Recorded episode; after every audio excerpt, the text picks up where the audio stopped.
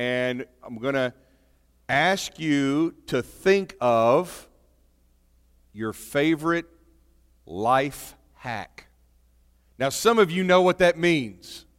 There's videos galore on life hacks. And what these are are handy tips, things that you can do that make your efforts so much simpler. Let me tell you the first life hack I can ever remember learning from my father is when I was pulling nails with a hammer and he said, Hey, hey, hey, you're making it too hard. There's a better way. Take a block of wood, put that up next to the nail, and then you leverage the nail out with more strength, and it's a lot easier. Life hack. All right, think about your favorite life hack. Share. I'll come back to you in just one minute, okay? See how many of you can think of one. Anything. Do we have a favorite one over here yet?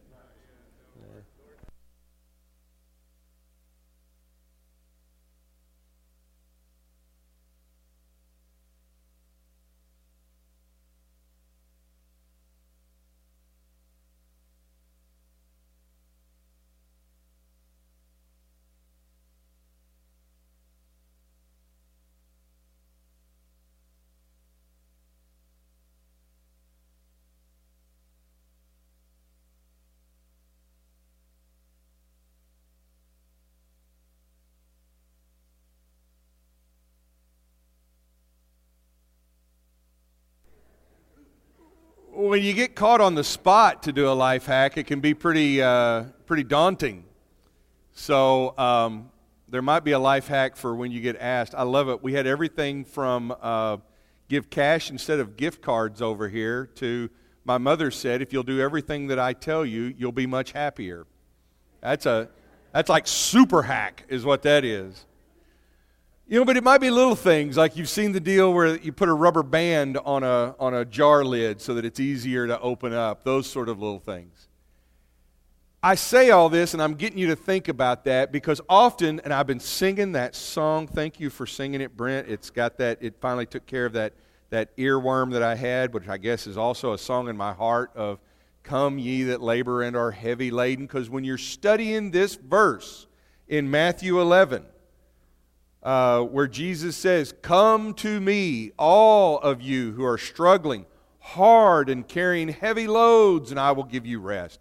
Put on my yoke and learn from me. I'm gentle and humble, and you will find rest for yourselves. My yoke is easy to bear, my burden is light.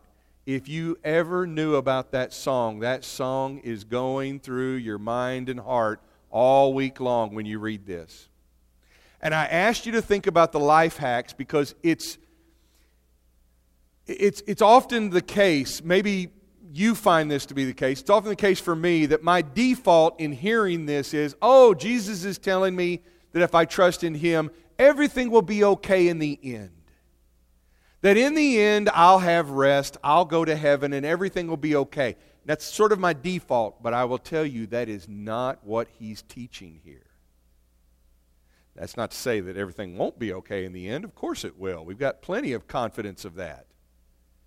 We know that following Jesus is the way to heaven, to trust in Him, to surrender to Him.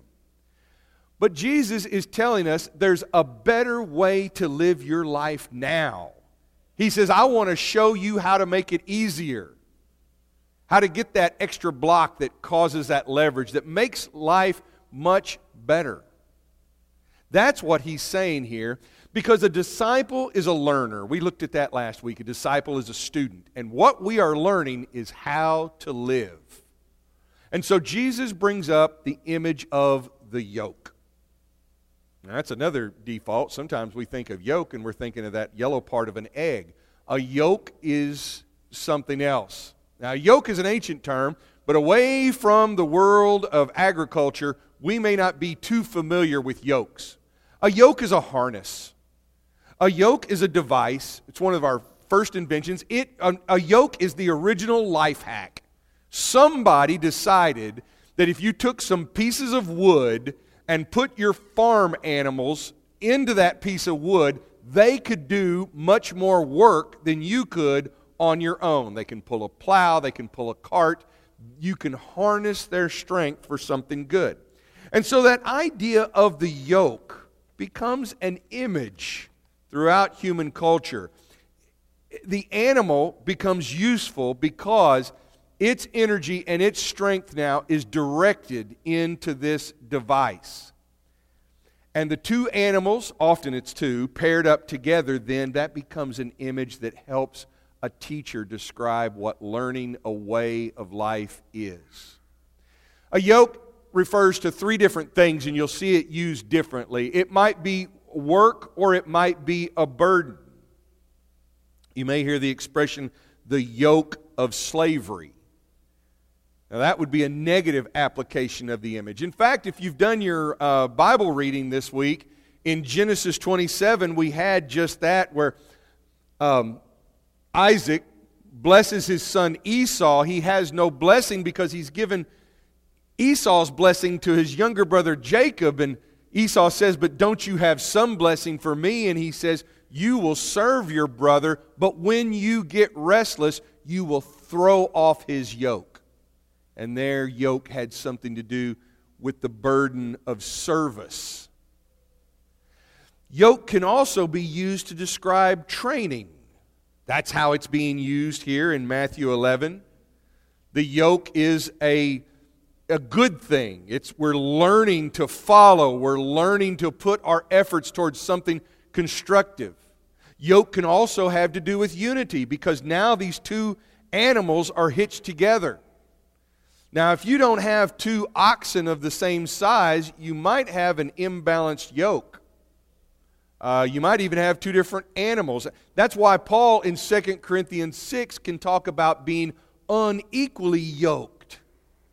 That means you've got a believer and a non believer. And it's not just for marriage that he's describing that unequal yoking. Anytime that we are connected to people who are taking us in a direction other than the way of Jesus, we are unequally yoked. We are pulling against one another instead of pulling together. That's the unity that we have. All of these images are what are involved in the yoke, and we need to be aware of those so we can understand what Jesus is teaching us here. Because what Jesus is offering us when he says, Come and take my yoke upon you, why would we take on a burden? Well, the reason why we would is because his burden is light, and we're going to take on some burden in life. Jesus promises rest for the weary. As, as Brent read in the message, Eugene Peterson gets it right off the bat, and he says, Are you tired? We are always under the influence of something we are always being influenced. It's not just substances that influence us, it's not just social media, but whether it's ideas from our past, or whether it's our own mistakes, or whether it's our own hopes. It can be positive or negative, but we're always under the influence. In the 1970s, uh, Bob Dylan got a lot of attention because he had he had converted to Christianity, and so he writes this song. It's kind of a playful song, but he really means it. You got to serve somebody. And it's such a, but then that one will get stuck in your head too. You got to serve somebody. And he says, it might be the devil and it might be the Lord, but you got to serve somebody. It's just who we are. We have this myth of being independent, but our life's going to be under the influence of something. And when our life is under the influence of sinfulness or self, and those often go together, because sinfulness is our desire to do what we want and to pretend that we are our own gods, it will wear us out. It has a damaging effect. Rest that Jesus offers here might be rest for you, but it's also rest from you. We need rest from our own lack of, of understanding, our own lack of pulling in the right direction and going against God. So Jesus invites those of us who are struggling and carrying these heavy loads to come to Him, and He's going to teach us. And here's where the yoke has to do with learning from Jesus. Jesus is described as gentle and humble. And that may be part of the reason why you hear, hey, Jesus is gentle, he's humble, so he's the one waiting for us at the end of life's road. He's just so kind, he's welcome us into heaven. No, actually, he's walking beside us in this life now. And he's saying, I'm the partner that's going to help you. The, the wisdom on uh, yoking up animals together is that at some point you've got an animal. Animals don't just automatically take to that yoke, they've got to learn what it's about. And you have so many different accounts and stories of these younger animals being yoked with an animal that has been trained to use it. So the younger animal struggles and strains to get out from under the yoke. It's got to learn. The older animal is just there in the yoke, and it takes off and starts pulling the load, and the other one is learning to follow along with it. It imitates the behavior, the walk, and the obedience of the older animal. Jesus is saying, I am your yoke partner. And if you will follow me, I will show you how to do life in a way that is easy and light, and the burden is so much easier. This is the, the, the line in Hebrews. I appreciate Daniel taking us to Hebrews for the Lord's Supper. Hebrews is based on the idea, the whole idea of Hebrews is that God has not left us alone. That God's communicated with us through angels and prophets, but finally now He's saying, I want you to hear from my Son. It's the same as God saying, I want you to hear from me. And so the writer of Hebrews knows that we've got this high priest who's not just up there doing a service for us with this blood of bulls and goats, but we've got a high priest who knows where we're walking. We've got somebody who understands us. You, know, you hear the phrase a lot now representation matters. Well, we're represented by Jesus Christ. He knows what we've gone through, he's, he's tempted in every way. The only thing he's without is sin. That's the only difference. But that makes him the best partner in the yoke. If you've got to be partnered up with someone, you want to be partnered up with Jesus. And he's saying, Come to me, take my yoke, take my burden. It's light and easy. We'll pull this together. So we're learning not just about Jesus. Keep that in mind. I, I always want you to understand that. As we're thinking about being disciples, our first default might be to think, oh, well, okay, well, I got to learn everything about this before I begin. No. I can learn a lot. You can learn a lot about heroes from the past, famous people, people who once lived. But you can never have a conversation with them because they are in the past. They're dead and gone. I'm going through our family photos and I'm looking at all these photos and no one ever wrote the names on the back. And now here I am struggling to find somebody who knows the story, somebody who remembers who that is. But with Jesus, you don't have to learn about him, you can learn from him. It makes a big difference whether you understand somebody as living or dead. And he is with us. And so he walks in the yoke with us even now. We learn from him how to live life. And finally, it's a lighter burden because we've got somebody who's, who's strong, who knows how to do this. Who are you yoked beside? Remember, we're always under the influence of someone. We're, we're, we're, we're always going to be serving somebody. You got to serve somebody. And I want you to think about all the influences in your life and all the things that demand your attention and time, and even, even some of the people you might be connected with. Now, who are you yoked beside, or what are you yoked beside? And ask this Are they pulling me away from the path of Jesus? Am I having to fight them? No wonder the burden might be strong, it might be tough. Are they expecting me to always rescue them? Am I expecting them to always rescue me?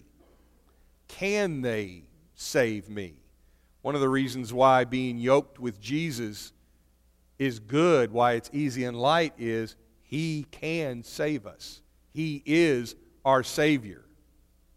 Are, are we yoked with those, or are we yoked with forces that shift the burden on us? That they get out of the yoke and they just leave us with all of the responsibility.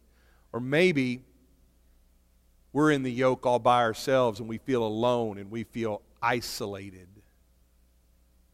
I want to remind you the yoke of Jesus is easy because he takes us on the path that God always intended. When Jesus comes, when the Son of God comes in the flesh to be among us, to communicate among us, like Hebrews 1 says, Jesus is showing us this is how you do human. I know you've had the instruction book. I know you've heard the commandments. They can be difficult, especially when people get them confused, but let me show you how it's done. I've told this story many times, but I'll keep telling it as long as it's effective and helps somebody understand. My, my oldest son, he got into Legos at a very young age. And Lego instruction books are not very informative. They show you a picture of the Lego pieces here, and then they show you a picture of the Lego pieces over here. You have to stare at them forever and find out what they change, what they add. There's no arrows, there's never a word of description. It's just this, this. And, and when you're five years old, that can be very frustrating. But I can figure it out. And so I get down on the floor with him and I put his hands in mine and we put the pieces together. That's what God's doing with us when he comes in the flesh as Jesus Christ. He is saying, Follow me. Get in the yoke with me. I'll show you how it's done. Put your hand in mine. I'll show you how this is done. We don't have to worry about interpreting vague scriptures anymore. Jesus shows us in his life, in his teaching. He's the example. He's the one who's pulling alongside us. His yoke is easy. The burden is light because we don't have to take it all on our own shoulders. He, in 1 Peter 2, it says, He took our sins upon Himself. These sins that you and I carry around thinking that we don't want to bother the Master with it. He's saying, Don't you know that I'm strong enough to handle this? Don't you know that I am the only solution and you're not qualified to save yourself? You're not qualified to save others but Jesus Christ is. And that's why God vindicated him by raising him from the dead. So, as we're disciples, as we're learners, I want you to know that we are learning from the one who is qualified to teach us, the one who shows us a better way.